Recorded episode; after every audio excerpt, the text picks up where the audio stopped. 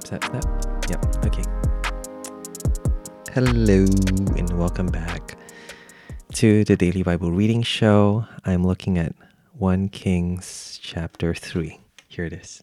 I realize it's easier to just move the laptop rather than to move the camera sometimes. uh, this is 1 Kings chapter 3 um, and verse 1. Solomon made a marriage alliance with Pharaoh, king of Egypt. He took Pharaoh's daughter and brought her into the city of David until he had finished building his own house and the house of the Lord and the wall around Jerusalem. So it sounds like he's bringing her into this construction site. You know, he's building lots of stuff uh, the temple, his own palace, but also the walls around Jerusalem. Verse 2 The people were sacrificing at the high places, however, because no house had yet been built for the name of the Lord. So, because the temple was not finished yet, people couldn't sacrifice there, and therefore they were sacrificing in these high places. Yeah. Yeah, I'm not sure if this was allowed, but um, is it talking about like mountains? I guess mountains means higher to heaven, higher to God, that kind of thing. You know, it sounds a bit superstitious, but the reason was because there was no temple. Verse 3 Solomon loved the Lord, walking in the statutes of David his father. Only he sacrificed and made offerings at the high places. So Solomon also did the same thing. Mm, okay, don't know how I feel about that. Verse 4 And the king went to Gibeon to sacrifice there, for that was the great high place. Solomon used to offer a thousand burnt offerings on that altar. At Gibeon, the Lord appeared to Solomon in a dream by night. So here's the thing you know, he sacrifices in this high place, but God appears to him in a dream. So is God saying it's okay? Um, bit touchy, right? Yeah.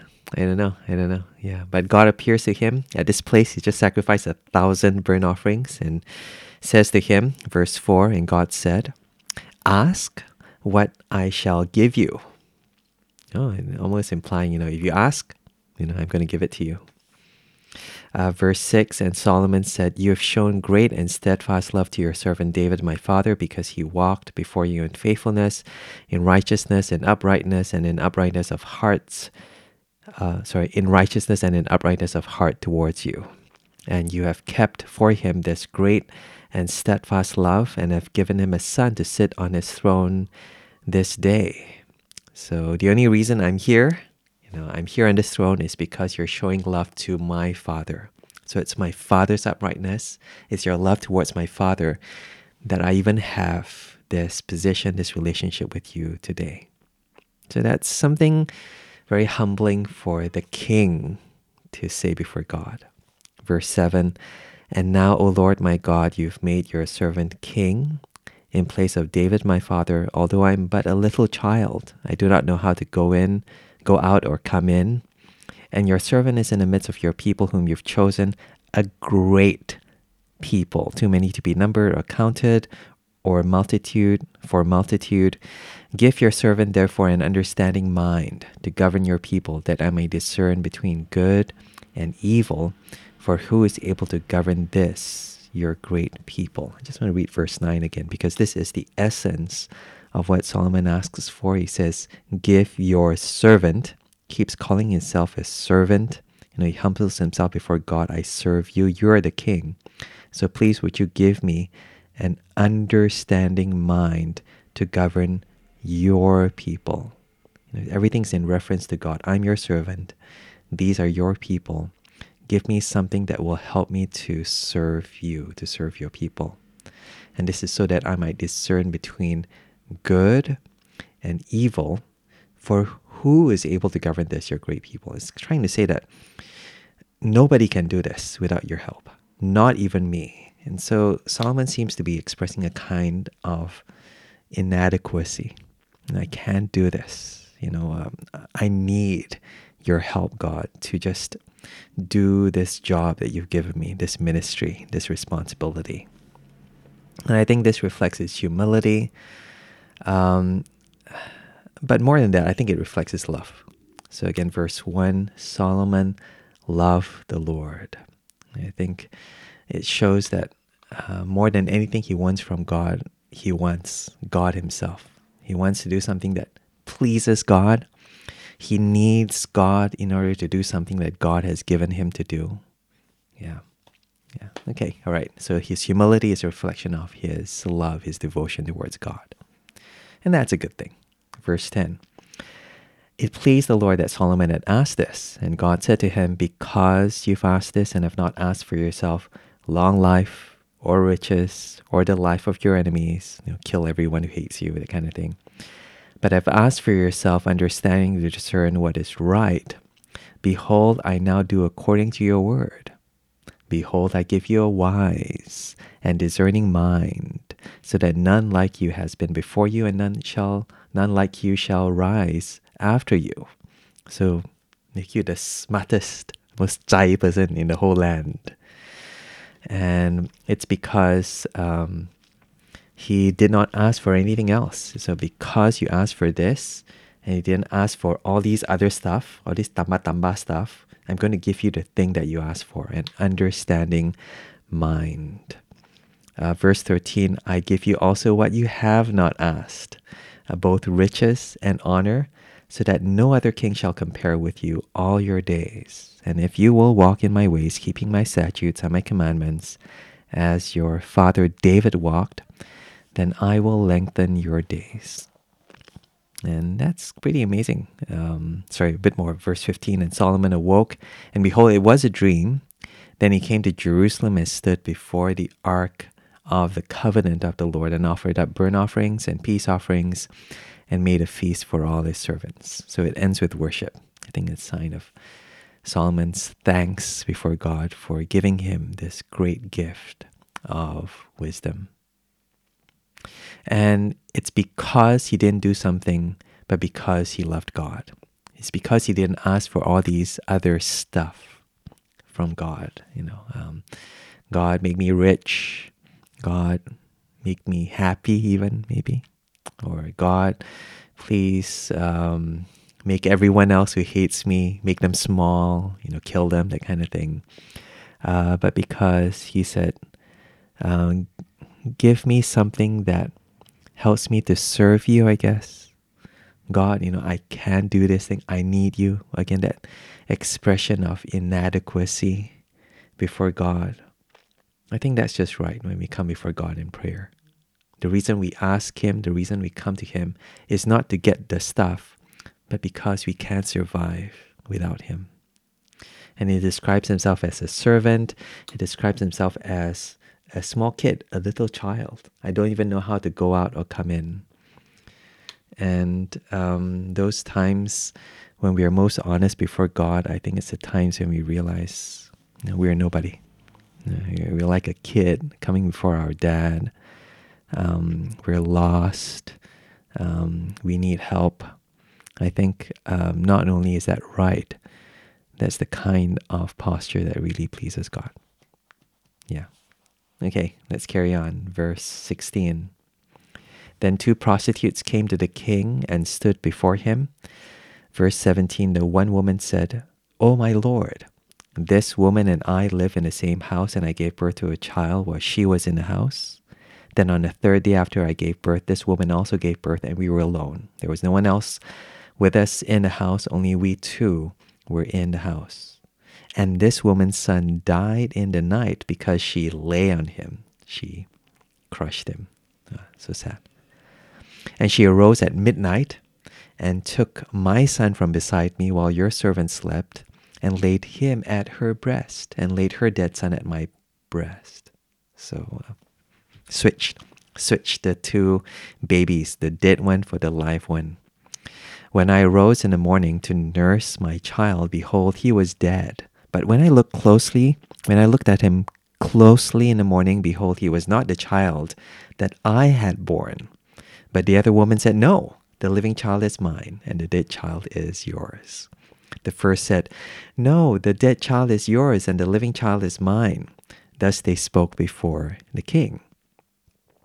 The king said, One says, This is my son that is alive, and your son is dead.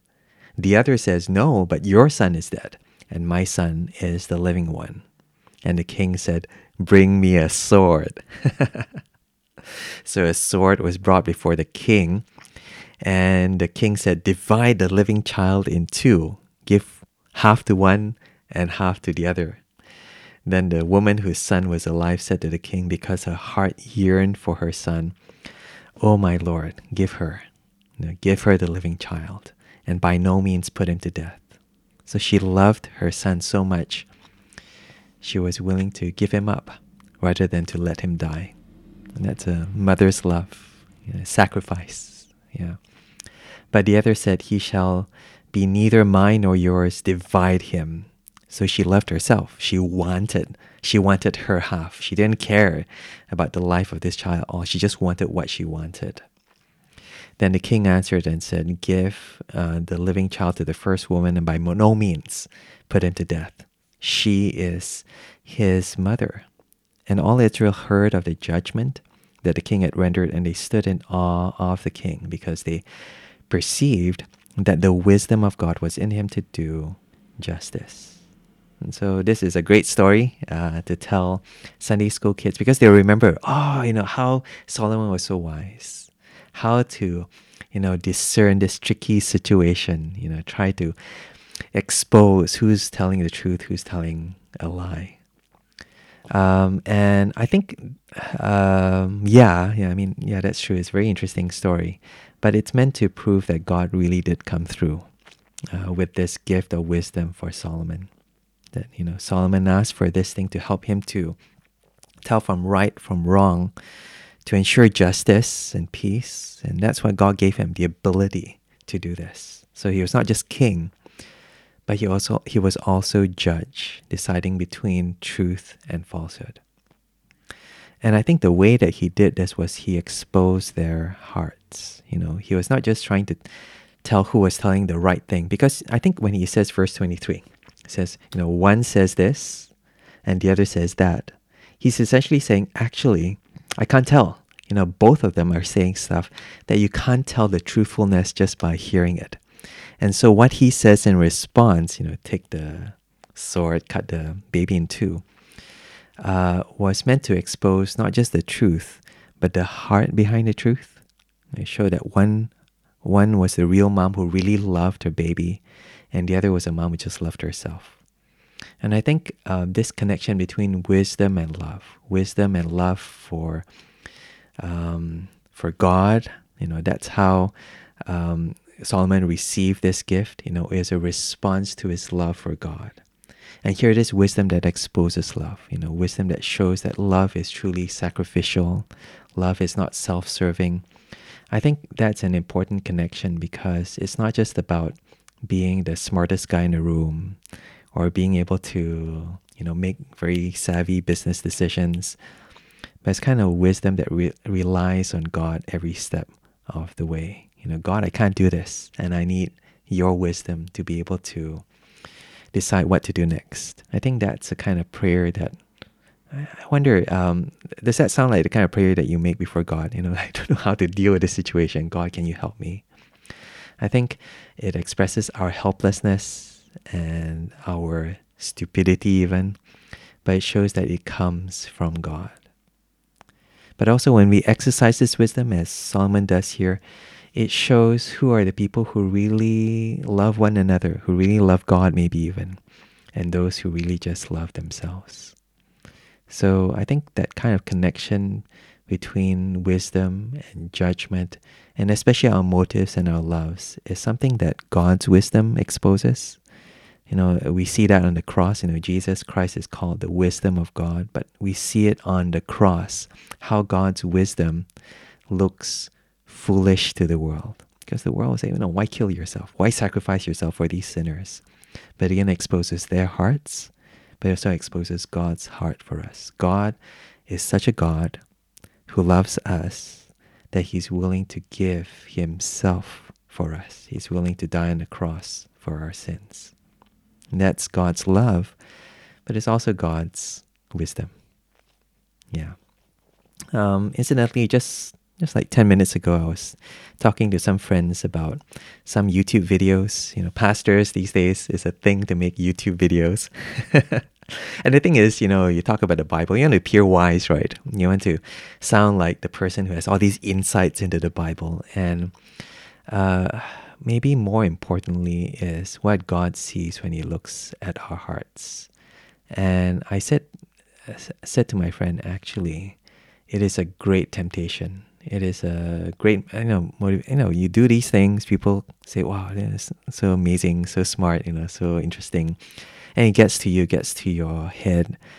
And really, uh, you need to realize that you can't do any of this without God's help. And how, if you do have anything, it's all because, you know, at some point of time, you know, you loved God and you wanted to know God better. And God just gave you insights to be able to have this relationship with Him through His Word. And uh, I confess, I forget that. Sometimes you get caught up in in your own wisdom, in your own zai'ness, and you think it's from you, and you forget all this. All this is really from God to help you to love Him more. And you know, Solomon, even though he was the wisest person in the land, you know, he made he already made some, you know, kind of like dodgy uh, mistakes in the beginning. You know, marrying a daughter of Pharaoh, sacrificing in the high places.